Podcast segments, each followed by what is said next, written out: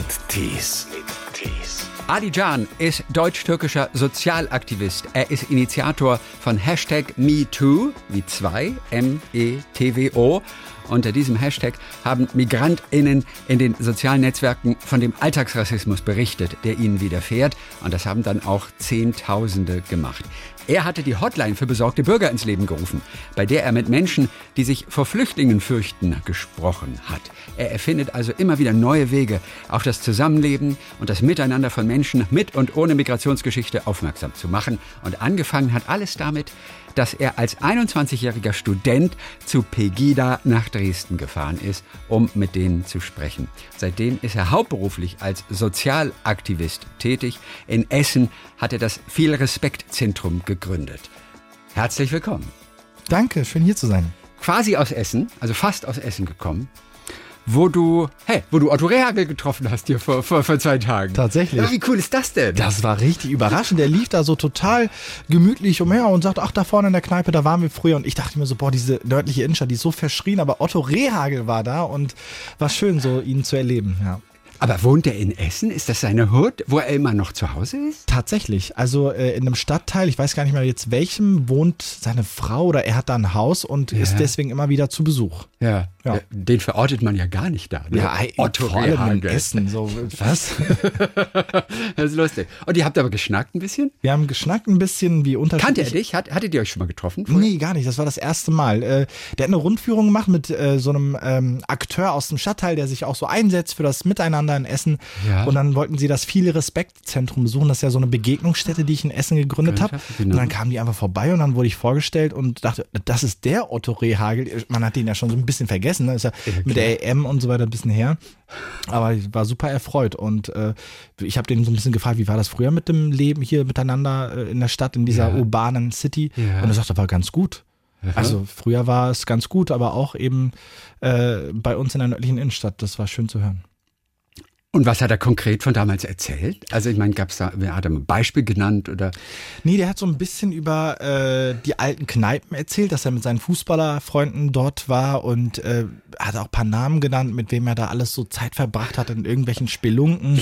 Äh, aber ich war währenddessen einfach nur so verblüfft, weil er so total traumselig so, so geschwelgt hat in der Erinnerung und in Essen, das ist ja also wirklich vom Äußeren so das Gegenteil von Griechenland. Also Pott, Essen, ja. Ja. Äh, unsere Innenstadt und dann erzählt er, wie glücklich er da ist und äh, ich war da eher so beeindruckt davon.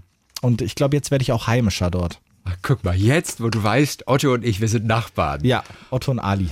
König Otto. Ganz genau, der, den Film, den muss ich noch angucken. Wie? Welchen? Ach so, heißt der es König gibt einen Otto? Film tatsächlich. König der heißt Otto. König Otto. Es also, gibt einen Film, der heißt König Otto. Ich weiß nur, dass es halt sein Spitzname ist. Er, er, hat tatsächlich mal gesagt, als er nach Griechenland ist, ja, die Griechen haben die Demokratie erfunden und ich habe die diktatorische Demokratie erfunden. Sowas soll er mal gesagt haben, habe ich im Internet gelesen. Völlig verrückt. Aber wirklich ein sehr herzlicher Mensch. Also bei allem Späßchen, mhm. ähm, ganz herzlicher Mensch und immer für einen Talk zu haben, glaube ich. Ja, du hast es gepostet. Auch er hat ein inneres Kind, das gerne in alten Erinnerungen traumselig ja. schwelgt. Ja. Ja. Wie steht's um dein inneres Kind? Mein inneres Kind, also das äh, ist äh, so ein bisschen ambivalent. Auf der einen Seite völlig wie so ein Schmetterling äh, hier mal da umher und äh, versucht die Welt zu entdecken, hält den Daumen vor den Mond und sagt, nichts ist zu groß, wir schaffen alles. Auf der anderen Seite so immer mal wieder ein bisschen erden wollen, ein bisschen ankommen, so ein bisschen ja, da sein und verfestigen. Also es sind so zwei Seelen in meiner Brust, die schlagen. Ähm, und ich, ich mag das, beide Kinder zu sehen und beide lieb zu haben. Also das erste kann ich nachvollziehen als Kind, aber geerdet wollen, bisschen ruhiger oder was du gesagt hast, das klingt gar nicht nach Kind. Ja, aber äh, auf der anderen Seite auch so ein bisschen so eine geborgene, vertraute Umgebung zu haben, das, das mögen ja Kinder auch, wo sie sich sicher fühlen, mhm. wo sie Menschen haben, die sie ja. immer wieder sehen, die an sie glauben und äh, ja, und ich habe halt schon so eine leicht wilde Reise hinter mir, seitdem ich mein Lehramtsstudium abgebrochen habe in Gießen. Ich hatte ja Deutsch und Ethik mhm. auf Lehramt studiert und dachte, ich werde Lehrer und ich bin gar kein Lehrer geworden und mache ganz andere Sachen, ganz unterschiedliche Sachen auch.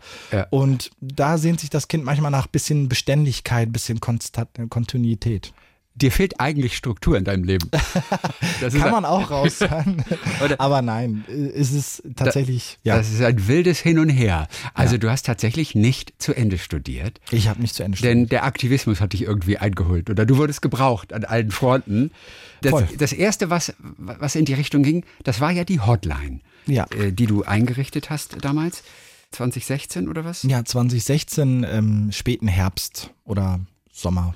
Dort sollten Menschen einfach sich melden mhm. und einfach mal darüber sprechen und ihre Sorgen mitteilen. Also vor allem Menschen, die sich vor Flüchtlingen fürchten. Mhm. Ja, warum haben die denn bei dir überhaupt dann angerufen? Zunächst mal, wie hast du diesen Aufruf in die Welt rausgebracht, dass das diese Menschen auch erreicht? Also kleiner Vorschub, ich war äh, 2016 im Frühjahr in Sachsen, Sachsen-Anhalt unterwegs und habe, nachdem ich so ganz viele Medienberichte Jahre vorher gesehen habe, 2014, 2015 über Anschläge auf zukünftige Asylbewerberheime, da irgendein Mob, der auf ein Flüchtlingsheim zugeht und, und äh, ihrer Meinung nach nur ein bisschen ihre Unzufriedenheit kundtut, aber das war ziemlich mit Gewalt verbunden. Vielleicht erinnern sich auch einige an das sogenannte Klausnitz-Video. Ein Bus kommt mit geflüchteten Frauen und Kindern äh, an. Es ist dunkel ja. und da steht so eine wütende Gruppe davor mit Fäusten in der Luft und sie rufen, wir sind das Volk und ab nach Hause.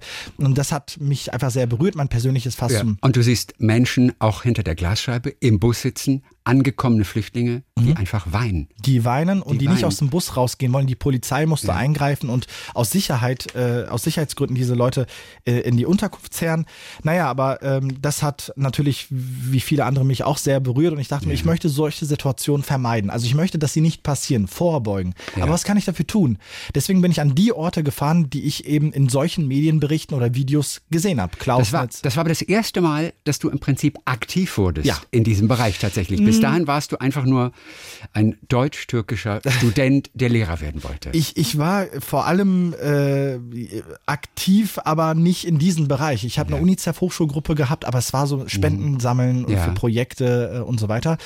Und als die sogenannten Kölner Silvesterereignisse waren, 2015 auf 16 äh, Silvester, habe ich danach tatsächlich einen Aufruf bei Facebook gemacht, habe gesagt, ja, äh, also falls es Leute gibt, die jetzt danach sagen, wir haben Angst vor Geflüchteten und so, ich biete mich in Gießen an, mhm. wir können uns treffen. Mhm. Ich meine, dort habe ich studiert und das darüber haben Zeitungen berichtet und dann habe ich mich mit tatsächlich drei Personen getroffen. Ja. Und das war so das allererste Mal, aber es war wirklich nur so eine einmalige Aktion. Also nur ein Tag. Es wurde ja. ja letztendlich dann, ich glaube, vier Tage die Woche, abends zwei Stunden jeweils. Nee, nee, das war also das war nur einmalig. Das war nur einmalig. Genau, ne? und dann habe ich diese Reise gemacht, nachdem ich äh, eben die Medienberichte gesehen habe und irgendwann gesagt habe, ich, ich möchte was tun. Es ja. war auch die Zeit, wo Leute über äh, die neuen Bundesländer oder über die, den Osten als Dunkeldeutschland gesprochen mhm. haben und so weiter. Und ich mhm. dachte mir, man muss doch irgendwas machen können.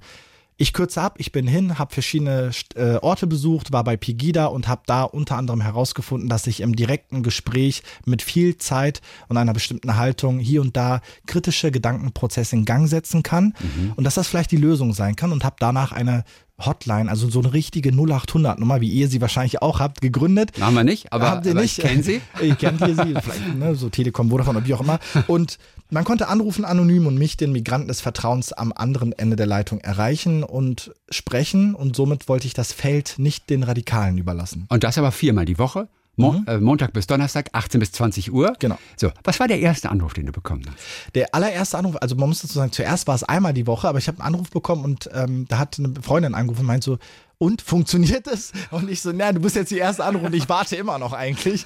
ähm, aber dann haben Leute angerufen, wieder aufgelegt und dann gab es einen Spiel-Online-Bericht ähm, und ich, damals wusste ich gar nicht, was für eine Reichweite die haben und die Nummer gepostet und so weiter und dann haben ganz viele Menschen angerufen. Aber der erste Anruf, das weiß ich zum Beispiel gar nicht mehr tatsächlich, mhm. ist so lange mhm. her. Aber ich weiß, dass die ersten Anrufe von sehr überzeugten, besserwisserischen Männern waren, äh, viele von denen AfD-Wähler und äh, wollten mir erklären, yeah. was Frau Bundeskanzlerin äh, okay. äh, also damals äh, falsch gemacht hätte yeah. und so weiter. Aber dass die sich die Mühe überhaupt gemacht haben. Aber da war natürlich der Missionseifer auf, auf deren Seite so groß, ja dass sie deswegen angerufen haben. Hat aber auch jemand mal angerufen aus der Bereitschaft, einfach zu hören, was du zu sagen hast? Definitiv. Also das, das war, das war auch das Spannende. Also ich habe ja immer Aber gesagt, das ist ja überraschend, dass die Menschen, die so denken und die denken ja auch extrem und die gelten ja nicht gerade als weltoffen und dass sie trotzdem angerufen haben, das mhm. finde ich Finde ich gut. Ja, ich glaube, ich bin da ein bisschen herausgestochen. Der Puls der Zeit damals war ja alles Rassisten, stimmt auch in weiten Teilen. Mhm. Aber ähm, man hat sonst keine Gesprächsräume eröffnet. Also man hat jetzt, ich sag mal, ähm, gesagt, so, man kann mit denen nicht reden und alles ist schlimm und und hat sich damit eben begnügt. Aber ich habe dann halt eben gesagt, dass ich sehr wohl daran glaube, dass man äh, eben vor allem in privaten Kontexten, wenn man miteinander spricht, dass es äh, gut sein kann, weil wenn man miteinander spricht statt übereinander, dass man eben da vieles erfahren kann, was man sonst nicht erfahren würde, weil bei Pegida, also die meisten, die ich getroffen habe, die haben noch nie ein längeres Verhältnis zu einem Menschen muslimischen Glaubens beispielsweise gehabt. Nicht, dass mhm. ich jetzt Moslem war, aber sie haben mich so gelesen und auch mit Geflüchteten hatten die wenigsten zu tun. Also ich habe zwei Leute, glaube ich, unter Hunderten getroffen und da war die Idee, naja, wenn man dann miteinander mal spricht und mal so Perspektiven austauscht, dann muss doch irgendwas passieren. Mhm. So, zumindest kriegt diese Masse an sogenannten Flüchtlingen einmal ein Gesicht mhm. und der kann dann aus erster Hand erzählen und die Leute können dann wiederum in ihrem Umfeld davon erzählen. Das war so die Idee und ich glaube, für viele war das sehr überraschend, dass dann eben ein Betroffener, ein ehemaliger Asylsuchender gesagt hat, ich möchte ja. mit denen reden. Mittlerweile sehe ich einiges anders, aber ich muss sagen, ich bin sehr froh, dass ich das gemacht habe. Wann hast du denn ganz konkret auch mal das Gefühl gehabt, ich habe jemanden überzeugt oder ich habe auch etwas bewirkt? Denn irgendwann möchte man auch ein bisschen ernten. Ne? Also nach einer gewissen Weise, nach ein paar Jahren, es braucht alles Zeit. Aber es ist ja wichtig, auch Fortschritte zu sehen und dass man wirklich angekommen ist mit seiner Argumentation oder mit seiner Sichtweise. Fallen dir so ein, zwei ganz konkrete Situationen mal ein, wo du gesehen hast, ja, das bringt was? Ich glaube, äh, da gibt es so zwei Erlebnisse. Das eine ist, ich war mal äh, auf einer AfD-Veranstaltung. Ich muss an dieser Stelle dazu sagen, dass ich das nicht mehr machen würde. Ja. Also ich würde nicht mehr mit Parteifunktionären der AfD sprechen mhm. und mit von Organisationen. Ich kann dazu auch nochmal gleich mehr sagen. Mhm. Äh, aber früher habe ich das gemacht und da habe hab ich mich im Publikum gemeldet. Das war die Zeit, wo Frauke Petri super viel ähm, ja, Konflikte hatte in der Partei, so wo es langsam, wo es so eine Machtverschiebung mhm. gab. Aber so gerade an der Zeit, so wo das so richtig alles aufkam in der Partei, habe ich mich äh, im Publikum äh, gemeldet und zweimal und halt richtig krasse Fragen gestellt. Also ich glaube, ja. die erste war sowas wie äh, Frau Petri, ähm, die Partei wird ja seit Beginn an irgendwie immer radikaler. Sie wollen es bürgerlich halten. Die Geister scheiden sich in der Partei.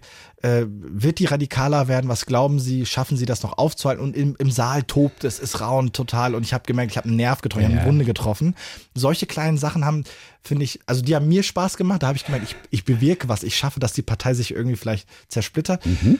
Aber das, was du eigentlich meintest, das war ein Gespräch mit einem AfD-Politiker auf einer Kreisebene, der äh, gesagt hat, alle Schutzsuchenden, die keinen äh, legalen Flüchtlingsstatus haben, die jetzt nicht sofort anerkannt sind, die müssen abgeschoben werden. Und dann haben wir über Fluchtgründe gesprochen ja. und über diese verschiedenen Rahmenbedingungen von der Duldung bis zum eingeschränkten Aufenthaltstitel. Ich kürze ab. Am Ende kam es raus, dass ich, also, dass ich ähm, gesagt habe, dass Flucht nicht immer bedeutet, irgendwo steckt eine Bombe ein.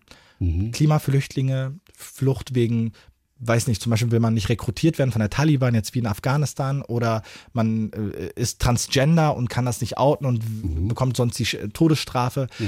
Und da haben wir drüber gesprochen und da hat er erstmal noch nicht Einsicht gezeigt. Und als ich dann von uns erzählt habe, als einer kurdisch-alevitischen Minderheit, mhm. die auch zwölf oder elf Jahre lang geduldet waren, das heißt nicht anerkannt, die Abschiebung wird nur ausgesetzt, bedeutet mhm. Duldung, mhm. dann hat er gemerkt, äh, oh, okay, da gibt es tatsächlich so Schicksale und Gründe und Geschichten, mhm. die werden vom Staat nicht anerkannt, aber eigentlich kann man nachvollziehen, dass die Menschen flüchten. Ja. Und äh, weil er mich und meine Familie kannte, vom Dönerimbiss hat er dann eben äh, ein bisschen Einsicht gezeigt und gesagt, ja, stimmt, so Leute wie ihr, die sollten natürlich bleiben und Menschen, die eine ähnliche Geschichte haben, auch. Also ein kleiner Erfolg. Und warum würdest du es heute nicht mehr machen? Auf so eine AfD-Veranstaltung gehen? Weil es nichts bringt. Okay. Also es schadet nur. Ähm, man könnte so der Illusion wie ich zwei Jahre lang unterliegen und denken, naja, wenn es einen bürgerlichen Politiker oder eine bürgerliche Person gibt in dieser Partei, ja. rede ich mit der. Das Problem ist, man unterstützt immer die große Partei. Also man, man, man kann das nicht. Man macht trotzdem mhm. die Partei als Organisation salonfähig, legitimiert einen Zugang, weil man denkt, ja, eine Person gibt es da ja. Dieses, dieser gute Mensch legitimiert dieses größere Übel. Mhm. Man kann das nicht auseinanderhalten die Fun Parteifunktionäre der AfD, die instrumentalisieren, stellen sich sonst als Opfer dar. Die machen alles aus Kalkül, weil sie Stimmen gewinnen wollen. Mhm. Und das Zweite ist, die Partei wird immer radikaler, bringt also nichts. Also alle haben das versucht, von PolitikerInnen bis anderen. Und ähm, stattdessen würde ich im privaten Kontext mit Menschen reden, die kein mhm. Amt haben, die keine Rolle haben. Also Öffentlichkeit darf nicht da sein. Das ist auch ein ganz wichtiger Punkt, weil sonst ja. wollen Menschen ihr Gesicht nicht verlieren. Dann passiert das, was man soziologisch sonst Imagepflege nennt. Vertrauter Raum, viel Zeit man muss ehrlich sein können, man muss offen sein können. Also bei einem Weihnachtsfest in der Familie, mal auf einem Chorkonzert, auf einer Wanderung. Das sind so Kontexte, bei denen ich mit rechtstendierten okay. Menschen sprechen würde.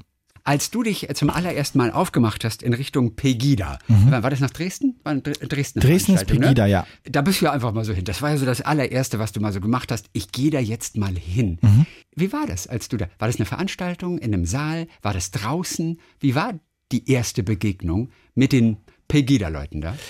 Also die erste Begegnung, die war schon, als ich vor Ort war, angsteinflößend, weil du musst dir vorstellen, da sind mehrere tausende Menschen, die ist es dunkel, ganz eng beieinander stehen und so in Sprech draußen, draußen, draußen am Theaterplatz okay. bei der bei der Semperoper in, in Dresden, also ein ganz eigentlich ein schöner Platz. Vor diesem schönen Theater, wo dann witzigerweise zeitgleich so Banner hingen gegen Rassismus und so. Und, und da diese Menge davor, eigentlich wie gesagt idyllisch schön und äh, aber die Menschen rufen äh, so in Sprechchören ganz krasse Sachen. Ähm, man kennt die, die ganzen ja, Sachen, die. Zum, zum, Glück schon ein bisschen länger her. Was waren die, die Sätze, die, die dich erstmal auch schockiert haben? Boah, ich habe sie verdrängt. Da waren ganz äh, menschenfeindliche Sachen da ähm, mit Absaufen gab es äh, sogar mal und ein paar andere Sachen, aber muss man jetzt auch nicht sagen. Aber was ja. immer wieder kam, war Merkel muss weg, wir sind das Volk, ähm, mhm. abschieben, abschieben gab es. Und solche Sachen, naja, auf jeden Fall, ich war da und wollte ja mit den Menschen reden und bin da so mit meinem Rucksack, so Wanderrucksack, wie so ein. Du alleine auch, keine Freunde dabei, alleine, du ganz Freunde alleine. dabei, Kamera in der Hand, weil ich wollte daraus eine kleine Doku machen, ja. damit Menschen erfahren, wie ich das gemacht habe, was passiert ist und mich verstehen oder mhm. die Reise verstehen. Mhm. Und dann habe ich die angesprochen, die Leute, und keiner wollte wirklich reden. Und irgendwann hat jemand gesagt, naja, ähm, du hast eine Kamera in der Hand, also hat mir das mal erklärt, so ein älterer Herr, ja. gesagt, dass sie sich bloßgestellt fühlten. Ich wurde auch mal als Lügenpresse beschimpft. Mhm. Die Kamera weggetan, bin dann so rumgetigert in der Menge. Ein kleiner Keks, der reden wollte, keiner wollte mit mir reden. Oder die Leute haben gesagt, hör zu und so weiter. Und irgendwann sagte der Bü äh, Redner auf der Bühne, auf der Bühne, wir müssen die sogenannte Islamisierung aufhalten, weil sonst könne man in Deutschland kein Ostern mehr feiern oder irgendwelche sonstigen mhm. christlichen Bräuche. Mhm. Man könnte nicht mehr in die Kirche gehen. Und als er das mit Ostern gesagt hat, da habe ich mich an etwas erinnert in meinem Rucksack, habe den Rucksack abgestellt, beim Abstellen gemerkt, dass links von mir so ein Pärchen schon so ein bisschen skeptisch guckt, was macht er dann? Legt seinen Rucksack auf den Boden, mhm. was kramt er da rum? Ich am Rumkram, weil ich hatte was für so ein süßes Ding dabei für zwischendurch, kram es hervor und hat einen Schokohasen in der Hand. Und beim Anblick des Schokoladen-Osterhasen hat dieses Pärchen oder die Frau eher gesagt, hat gelächelt und das war so das erste Mal, dass bei Pegida jemand mich angelächelt hatte. Ja. Und so banal diese Situation auch ist, man stelle sich vor, ich halte demonstrativ diesen Schokohasen in die Luft und eine Person, eine Teilnehmerin sieht das, lacht. Da dachte ich, da muss irgendwas passiert sein. Was genau? Und nachher habe ich verstanden, dass ich meine, dass ich meine positive Absicht gegenüber dessen, was sie ja meinen, verteidigen zu müssen, ja. äh, gezeigt habe. Nämlich, dass ich was mit dem Christentum oder dem jüdisch-christlich-abendländischen Gut was anfangen kann, die wenigsten bei Pegida wissen, dass der Osterhase gar kein originär mhm. christliches Symbol ist, aber das sei dahingestellt. Ja, ja, klar. Und dann habe ich halt diesen Osterhasen hochgehalten und bin durch die Menge gegangen, musste ich vorher die Leute ansprechen, haben sie mich angesprochen und äh, es haben Gespräche angefangen. Als erstes eher so Sachen wie, ist das der Pegida-Osterhase? Bist du Syrer, ein christlicher Syrer? Ja. Was machst du hier? Viele haben gefragt, was machst du hier? Und das war schön, weil so ein intrinsisches Interesse da war und ich konnte dann von mir erzählen, von meiner Reise, mhm. dass ich äh, bestürzt bin über die ja, Verschlossenheit der Menschen gegenüber Einwanderung, dass mich das interessiert. Aber mit diesem Opener, nenne ich es mal, mit diesem mhm. Eisbrecher, war plötzlich eine Bereitschaft, da mit mir zu sprechen mit einzelnen Leuten oder mhm. kamen noch andere hinzu? Aber es waren immer ein Einzelgespräch. Oder bildeten sich auch kleine Gruppen, die ja, sich dann plötzlich interessierten? Doch, es, also es kamen Menschen dazu und haben ein bisschen geguckt, was ich denn da machen und so weiter. Auch äh, ein Team vom ersten war da, vom, vom Radio, glaube ich.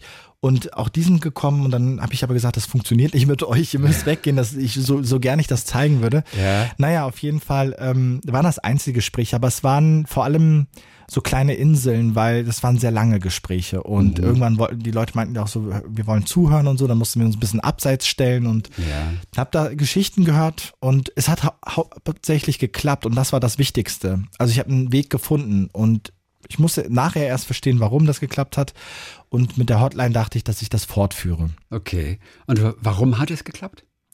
Zum einen, wie gesagt, das, weil ich da nicht mehr feindlich wahrgenommen wurde. Ich hab, wir hatten einen sogenannten kleinsten gemeinsamen Nenner und der war, ich habe einen Schokoladen-Osterhasen in der Hand mhm. und die sagen, dass sie die Verfechter oder Verteidiger der christlichen Kultur sind, obwohl mein ähm, Migrationshintergrund, der dort eben verstanden wurde als fremd, als der Pass eigentlich hierhin äh, im Weg stand, habe ich eben mit diesem Osterhasen und mhm. meiner Art zuzuhören erstmal den Weg oder den ja den Raum eröffnet. Also man muss sich das so vorstellen. Bei der Pegida-Demo waren ganz viele heiße Kartoffeln. Ich meine, hast du schon mal Kartoffeln gekocht? Ja. Okay, du machst einen Deckel drauf und wartest, das Wasser brodelt, es kocht richtig. Und irgendwann nimmst du den Deckel auch ab und was passiert? Es wird Dampf abgelassen. Ja. Haben wir eine Redewendung, mhm. die wir auch für uns Menschen benutzen. Und das hat da auch funktioniert. Raum geben, gar nicht erst sagen, ich, da waren Hasstiraden dabei, ich wäre am liebsten aufgesprungen, hätte was gesagt, aber ich habe gesagt, ja, heute machst du es mal anders, du hörst nur zu. Mhm. Und je länger ich zugehört habe, umso mehr haben sie erzählt und erzählt und Dinge durcheinander geworfen. Und das war aber super interessant, weil, weil, weil die wirklich erzählt haben und ich konnte dann manchmal andocken und habe dann eine Rückfrage ja. gestellt. Also eine Frage stellen statt zu antworten. Ja. Und ich glaube, das hat, das war für die meisten meiner GesprächspartnerInnen auch sehr ungewohnt, dass jemand, der eigentlich kritisch ist gegenüber denen und Pegida gegenüber, aber trotzdem zugehört hat. Wie gesagt, würde ich auch nicht mehr machen, weil bei einer Pegida-Demo, ja. ja. die Erkenntnisse, die guten Gespräche, die passieren da nicht. Das kann man nicht einfach so zwischen Nein. Tür und Angel. Aber die haben nicht zugehört. Also, wenn du gesprochen hast. Oder doch, haben sie. Die haben auch zugehört. Die haben auch zugehört, mir äh, trotzdem auch wieder entschieden geantwortet. Natürlich. Weil ich meine, die, die Energie da ist wirklich stark. Das sind ganz viele Menschen, die da sind, wirklich um ein Ventil zu haben und, und mal ihre Meinung zu sagen. Ja. Pegida ist so wirklich so eine Plattform, so ein Becken von Menschen. Da sind auch richtig äh, krasse äh, Gruppen gewesen mit verbotenen Symbolen. Also es ist nicht nur so, dass mhm. da Leute so aus na, reinem Interesse hingehen, da sind wirklich gewaltbereite, aggressive Menschen da. Ja. Und deswegen musste ich das Gespräch immer so ein bisschen verlagern.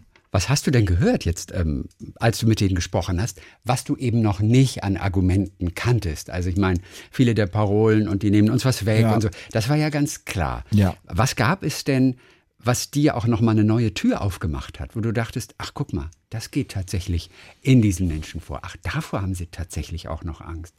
Naja, das Ding ist, es war ja keine Angst.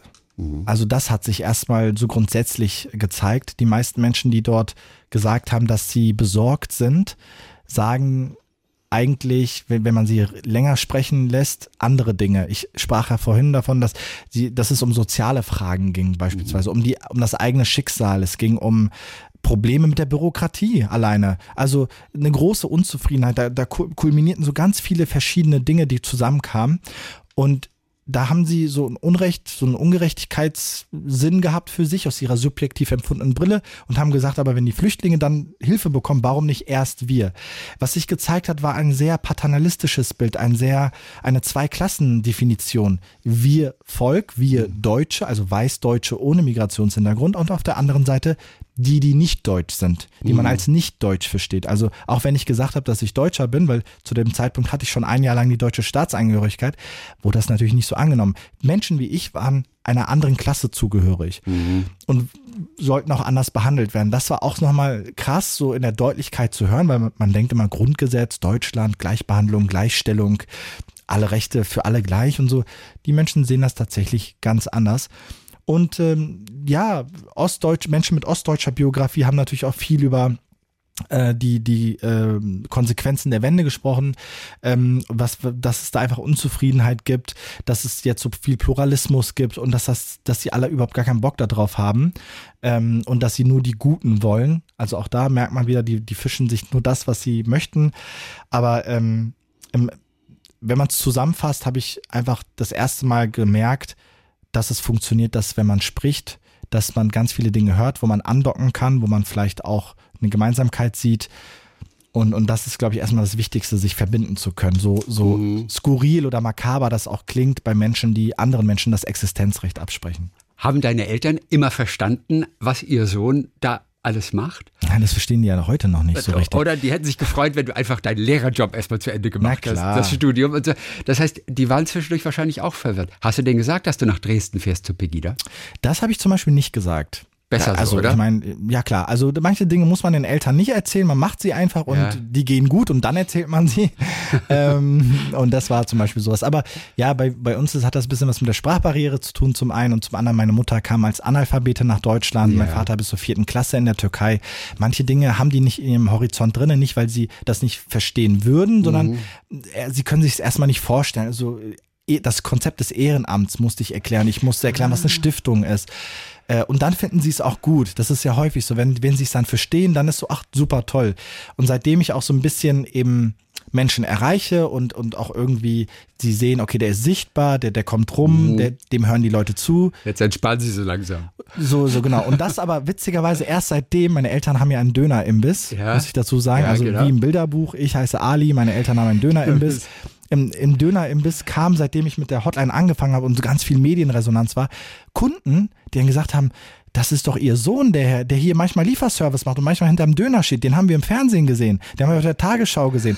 Und, und dann war mein Vater so, ja, ja, äh, ich bin sehr stolz und plötzlich so völlig so äh, perplex und, und dann fing er an, als die Kunden gesagt haben, wir finden klasse, was ihr Sohn macht, da hat er gesagt, ja, das finde ich auch klasse und vorher war das immer so, sei bei deinen Geschwistern, helf uns im Döner äh, und so weiter, aber das war ziemlich witzig. Voll das Fähnchen im Wind, dein Vater. Ja, total. Und das noch witzigere ist, der hat dann, ich habe dem mal so zwei Bücher geschenkt, was völlig emotional ist für mich, weil Ja. meinen Eltern, die das Buch zwar nie richtig lesen können werden, also sehr sehr traurig auch wirklich, also da ich habe glaube ich geweint, als ich das erstmal festgestellt habe, ich, ich schreibe über meine Eltern, aber die werden das nie verstehen.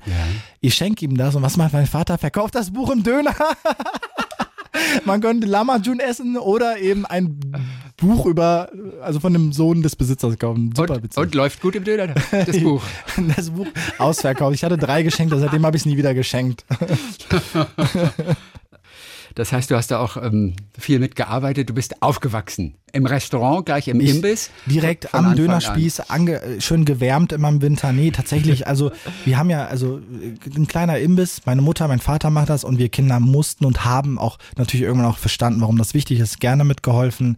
Und ich mache das immer noch. Wenn ich zurück bin, an. Ja. ich arbeite zwar, aber wenn ich kurz mal keine Calls habe oder so, dann bin ich hinten und schneide Rotkraut. Wo, in welcher Stadt ist das? In, Das ist bei Gießen. das ist in der Nähe von Gießen. Ja. Auch, wo du dann auch studiert hast. Ja, also genau. ur- ursprünglich. ja, Ne? da sind sie heute immer noch. Ach, herrlich. Mhm. Wie oft haben deine Eltern das ähm, Viel Respektzentrum in Essen schon besucht, das du ja gegründet hast und Genau. leitest? In den letzten vier Jahren tatsächlich viermal. Das ist richtig viel. Das ist richtig viel, muss man echt dazu sagen. Also Total. Äh, mein Vater zweimal, meine Mutter viermal. Mein Vater ist öfter dann sonst im Imbiss, da muss immer einer da sein. Das heißt, Ja. die besuchen mich immer so geteilt. Ja. Ähm, aber jetzt in, als letztes öfter, weil sich so ein neues Projekt anbahnt, äh, ein Mehrgenerationenhaus, das ich Hm. äh, übernehmen werde und äh, das ist jetzt schon sehr divers und ich will es noch diverser machen und ähm, das ist angegliedert eurem Zentrum dann? Nee, das ist nochmal ein eigenes ein eigenes Projekt, ist das? Ja, das ist Okay. ein eigenes Projekt, so wie auch das feministische Hotel, was es jetzt geben wird. Ja. Also das sind so ganz neue Sachen, wo ich meine Fühle ausstrecke, bisschen das Feld der ethnischen Diversität verlasse, Mhm. in andere Bereiche gehe, wo ich sage, da kann man was tun als beispielsweise Mann, als Verbündeter. Ja. Um Schutzräume für Frauen zu schaffen, kommt jetzt so das sogenannte Junggesellinnen-Abschiedshotel, wo nur Frauen reinkommen. Äh, Männer dürfen nicht rein, außer sie unterschreiben Und für den Abend nur, nur für den Abschied. Für den Junggesellenabschied. Genau, also man kann aber auch so Geburtstage feiern und so weiter. Ja. Aber es ist erstmal so als ein Gruppenhotel gedacht, wo nur Frauen rein können. Mhm. Und sonst gibt es keine anderen Gäste Ja. und Männer nicht. Ähm, warum machen wir das? Ja, wir haben uns gedacht, wir möchten einfach Frauen einen sicheren Ort schaffen. Meine Cousinen erzählen manchmal, wenn sie feiern wollen in anderen Großstädten, dann sagt die Familie immer so, ja, aber ihr müsst aufpassen, wenn die betrunken sind, nachts, Hotel. Mhm. Und also ich rede da von eigener Erfahrung, dass dann manchmal Freundinnen oder Cousinen sagen, ist doch immer ein bisschen schwierig nachts, wenn die Leute trinken. Und bei uns sind dann keine anderen Gäste da und die können alles machen. Es gibt ein Wohnzimmer, eine Küche, es gibt einen Wellnessbereich mit Sauna. Und das ist so ein bisschen der Wunsch, dass sich Frauen sicherer fühlen, weil irgendwann merkt man, man macht dann nicht nur Dinge, wo man selber irgendwie was von hat, also Migration, Rassismus, Ja. sondern Solidarität ist auch super wichtig. Auch für andere marginalisierte Gruppen oder von Diskriminierung betroffene Menschen etwas zu tun. Und das ist so jetzt, ja, mein, mein neues Projekt oder meine beiden Ja. neuen Projekte. Sag mir trotzdem noch wirklich nur ein, zwei Sätze Ja. zum Viel Respektzentrum. Was findet dort exakt statt? Es ist eine Begegnungsstätte, die du in der Woche aufsuchen kannst, um in den unterschiedlichen Räumen Zeit zu verbringen. Alleine oder mit anderen, ohne Anmeldung, ohne Eintritt. Mhm. Es gibt beispielsweise einen großen äh, Foyerbereich, es gibt einen Massagestuhl, es gibt einen muslimischen Gebetsraum, der einzige mhm. übrigens in der gesamten Essener Innenstadt, der öffentlich zugänglich ist. Mhm. Dann gibt es schräg gegenüber davon einen äh, Meditationsraum, der ist schallisoliert. Dann mhm. gibt es daneben einen sogenannten Snuseln-Raum, auch ein Raum für vertrauliche Gespräche und safer Space ja. für non-binäre Menschen, Transgender. Ähm, wir haben einen Gruppenraum, wir haben einen Tanzraum, ein Videostudio, Seminarräume und all diese Räumlichkeiten mhm. kann man zum einen kostenlos nutzen, zum anderen, äh, wenn man sich engagieren möchte, auch bekommen weil wir möchten auch Menschen unterstützen, die sich für Vielfalt engagieren und häufig haben Ehrenamtliche ja. eben keine Räume, kein Equipment das ist also so ein Hotspot für Menschen, die sich begegnen und ja. engagieren möchten. Und da arbeiten aber auch wirklich verschiedene Kulturen zusammen oder sind es letztendlich dann doch immer nur aus einer Kultur, die sich dann dort treffen? Oder naja, ist, Kulturen sind ja per se schon sehr heterogen. Ne? Also mhm. selbst wenn Türkei-Stämmige kommen, dann kommen da eben Menschen, die sind gläubig, tragen Kopftuch, die anderen sind mhm. eher äh, anders. Äh, aber äh, um das aufzugreifen, was du meinst, ähm, es kommen unterschiedliche Menschen. Es kommen afghanische, es gibt eine afghanische Frauengruppe, mhm. die sich nur unter Frauen organisieren und Erfahrungen austauschen, wie sie selbstständiger werden können. Manche von denen haben noch Männer, andere haben keine. Es gibt syrische Frauen und es gibt Vereine wie zum Beispiel den, die Chaldäische Liga, eine, eine christliche Minderheit aus dem Irak, die Kunst und Kultur macht. Es gibt äh, sehr viele unterschiedliche Menschen und Gruppen. Die Ami Latinos gibt es, Menschen aus Südamerika, die äh, sich untereinander vernetzen. Und die Hoffnung ist eben, dass die alle ins Zentrum kommen und mittlerweile kennen die sich, mhm. dass sie auch sich untereinander kennenlernen, verstehen, untereinander Vorurteile abbauen. Und für die weißdeutschen Menschen ohne Migrationshintergrund sind ja auch alle Räume offen. Und dann kann man reinkommen und beispielsweise sehen, ach, so sieht ein muslimischer Gebetsraum aus. Ja. Ich will zwar nie in eine Moschee gehen, aber jetzt habe ich das mal gesehen. Ah, und das funktioniert und die Menschen gehen rein. Man merkt, mhm. Vielfalt kann Alltag werden. Vielfalt ist die neue Normalität. Und das wollen wir eben sichtbar machen, begehbar machen und hoffen darauf, dass Menschen das akzeptieren. Ja. Und wie oft kommt Reinhard vorbei? Reinhard kommt, wenn er in Essen ist, so ja. ach, einmal die Woche kommt er schon vorbei. Ach, guck mal, wo wohnt er denn sonst? Der wohnt auch in einem Mehrgenerationenhaus. Was ja auch eine, eine Spitzensache ist, ein Mehrgenerationenhaus tatsächlich. Total. Das heißt, du hast es auch schon kennengelernt, wie ein Mehrgenerationenhaus tatsächlich funktioniert. Ich habe mit Reinhards Freundin ja. zwei Jahre lang in einer Zweier-WG gelebt. Ich habe zwei Ach. Jahre lang mit einer 67-jährigen Frau in einer Zweier-WG gelebt. Dadurch, ja, ich weiß, was ein Mehrgenerationenhaus ist. Es war eine ganz schöne Zeit, es war eine sehr interessante Zeit. Ähm, es war cool und da habe ich gemerkt, das ist echt ein richtig tolles Ding. Mehrere Generationen ja. bei uns im Haus, wo ich ja auch wohne schon bereits, leben schwule Pärchen, mhm. es leben Menschen mit äh, Fluchthintergrund, die dann auch in der sogenannten Pflegeetage auch arbeiten, Arbeit gefunden haben. Wir haben so eine Ebene, wo auch betreutes Wohnen stattfindet. Mhm. Und man hat einen Rückzugsort, Wohnung, Apartment, als auch diese Gemeinschaftsflächen. Und ich bin sehr stark davon überzeugt, dass der Trend auch sein wird, dass Menschen wieder so zu größeren Gemeinschaften finden. Und mit unserem Mehrgenerationenhaus in Essen wollen wir eben ein Beispiel sein. Also da wohnen wirklich Großeltern und Enkel. Das geht. Das ich glaube, das größte. Vier Generationen haben wir. Vier Generationen. In dem Haus. Ja, das, das ist ein Ding. Ja. Ja, man möchte da immer mal öfter mal so reingucken. Die ja. Idee dahinter ist einfach, die klingt einfach toll und es funktioniert auch tatsächlich. Es funktioniert. Oder welche Aspekte funktionieren nur schwer?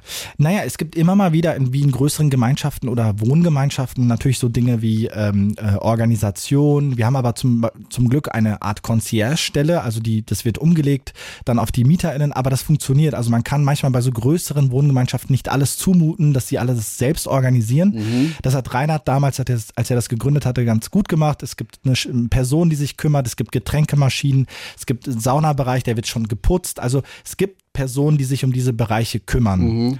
Und ähm, deswegen funktioniert das Wichtigste. Ähm, und naja, immer in Kommunikation sein. Es gibt Hausversammlungen, dann gibt es dann Wünsche, dann will jemand doch irgendwie so eine Art Schrebergarten auf der, auf der großen Terrasse machen, dann wird darüber abgestimmt ähm, und, und solche Projekte passieren, weil wir immer ja. im Dialog sind. Und es gibt eine Sauna tatsächlich da sogar. Es gibt zwei Saunen zwei im Haus Sauna. sogar. Ja.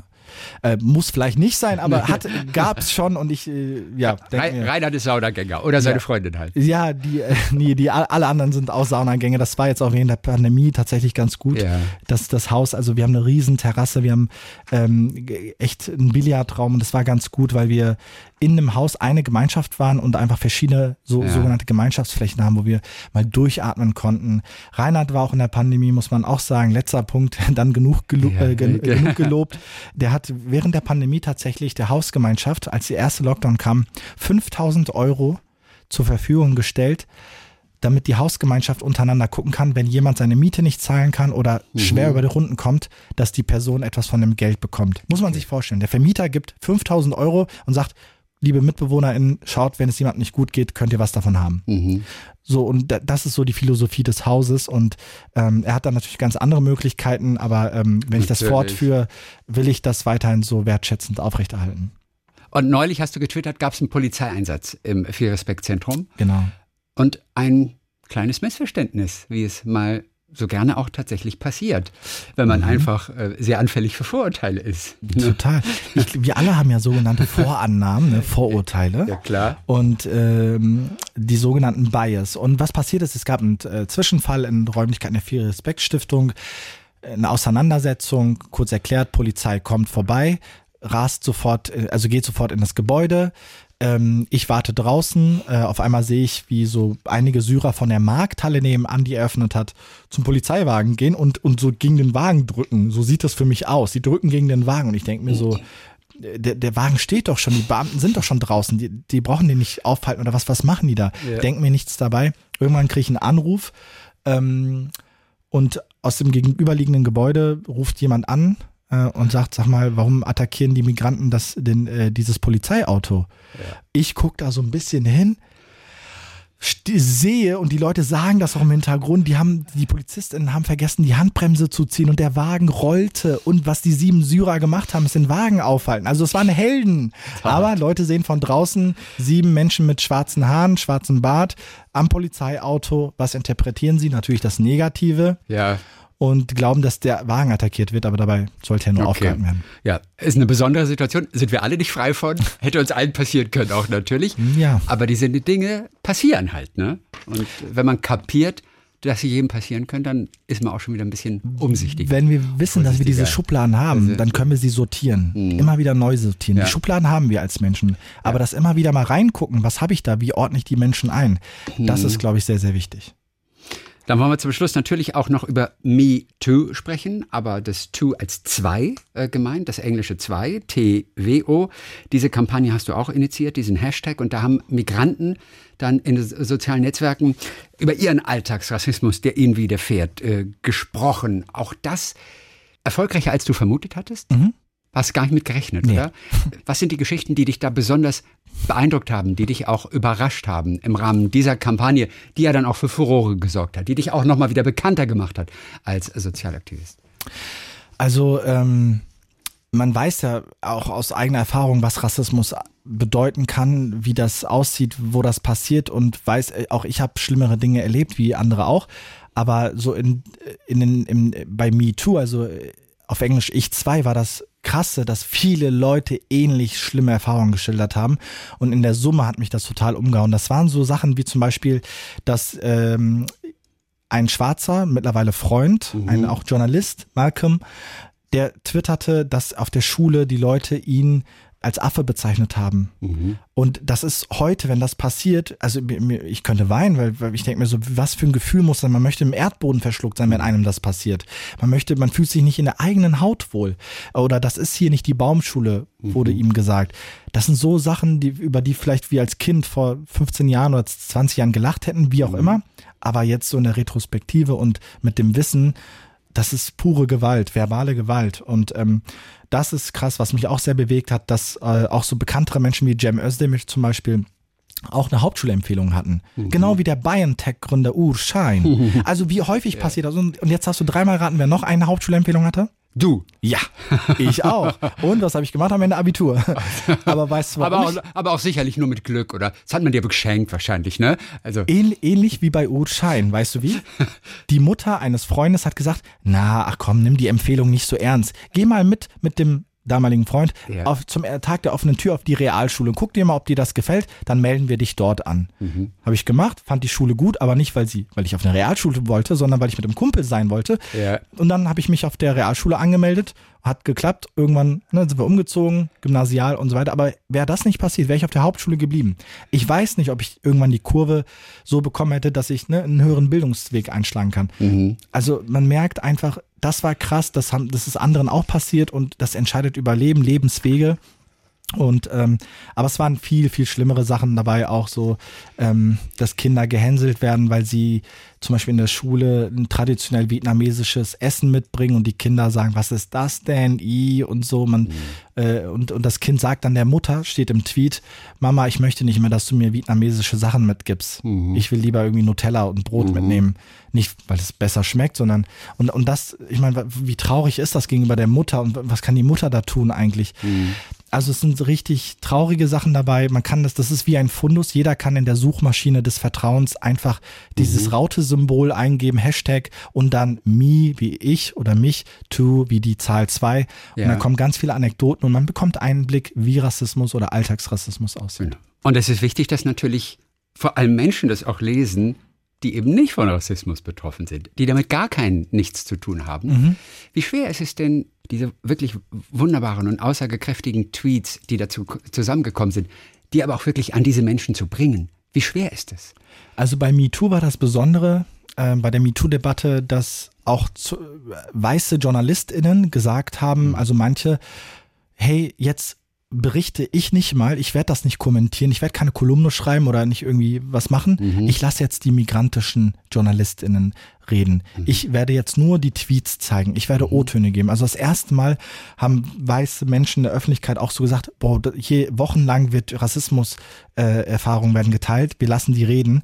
Äh, das war schon was Besonderes. Das zweite war, äh, was passiert ist, dass äh, zum Beispiel Studierende über die MeToo-Tweets ihre Bachelorarbeit geschrieben haben. Mhm. Lehrkräfte haben sich mit MeToo beschäftigt und ich war auf, selber auch auf verschiedenen Veranstaltungen, ich konnte nicht alle annehmen, mhm. äh, wo, wo die Kinder ihre eigenen MeToo-Erfahrungen geschildert haben, die sie auch so genannt haben mit dem Hashtag. Mhm. Äh, das war spitze. Es haben tatsächlich auch einige Redaktionen, ich weiß gerade nicht, ob der SWR dazugehört, äh, aber auch sich gefragt, hör mal, wie ist denn die Repräsentation eigentlich bei uns in der Redaktion? Mhm. Machen wir so Sensibilisierungstrainings?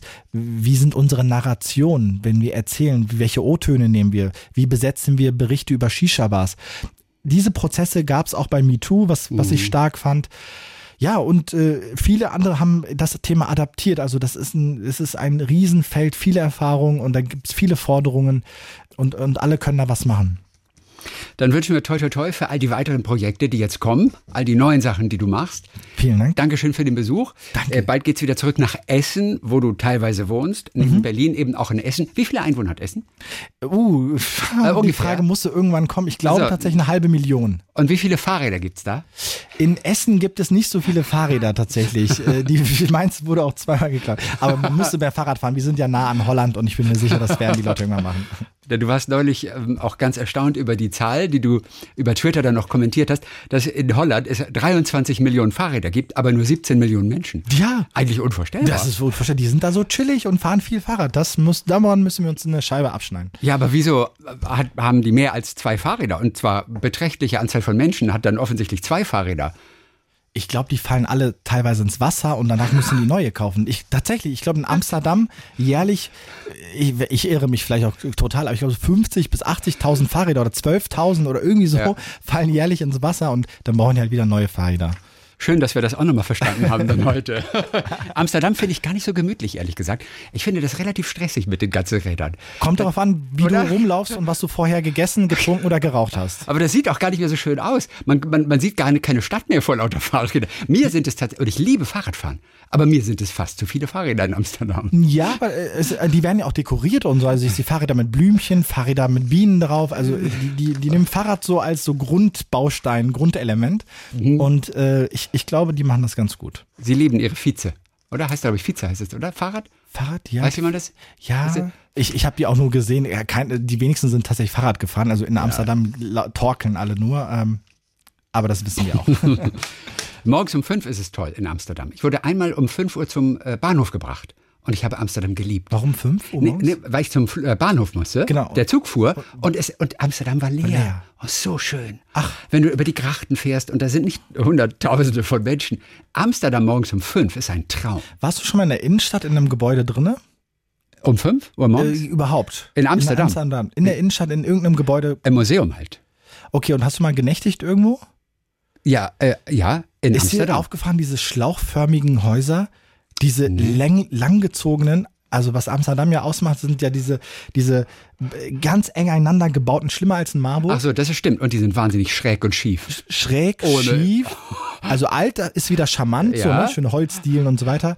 Äh, und so ein bisschen Fachwerkhausstil. Aber die sind wirklich so drei Meter breit, aber dafür so 20 Meter lang. Mhm, Ja. Äh, völlig verrückt. Also ich war da jetzt vor kurzem und mein, unser Zimmer war wirklich auch so ganz langgezogen und die Toilette war draußen, hinten und die Terrasse dahinter. Also so alles hintereinander. Äh, ja, aber das ist Amsterdam und ähm, ich mag es dort. Ich glaube, die leben sehr nachhaltig Mhm. und ähm, ich ja, freue mich darüber, dass das in der Nähe ist. Ja. Schöner als in Essen. Man wundert sich nur, wenn man mit dem Schiff durch die Grachten fährt, dann sieht man ja diese ganzen Häuser, von denen du sprichst und denkt nur, krass, ist das schief. Das ist krumm und schief. Da, wird, ey, da, da legst du einen Ball vor die Tür, dann whoops, dann rollt er runter. Das ist echt schräg. Und dann die ganzen Frauen, die SexarbeiterInnen. ja, on top. So. Ja. Rauchen, Cannabis, ja. Schöne Häuser, schöner Fluss, viele Fahrräder und die Sexarbeiterin. Also ich finde es eine magische Mischung, gibt selten. ja, mit dem Gekachelten, mit dem, so, wie, sieht ein bisschen aus wie im Schlachthaus irgendwie, so ganz klinisch gekachelt im Hintergrund. Das ist. also gemütlich ja. sieht es nicht aus im Hintergrund. Aber ja, aber das ist wahrscheinlich auch nicht immer alles so ganz ja, richtig, aber ja. ist vielleicht auch nicht das Wichtigste dann in dem Augenblick. ja genau. Ali Chan, ich danke dir für den Besuch. Danke, schön hier gewesen zu toi. sein. Bis die Tage. Danke, wir sehen uns. Mit Tees.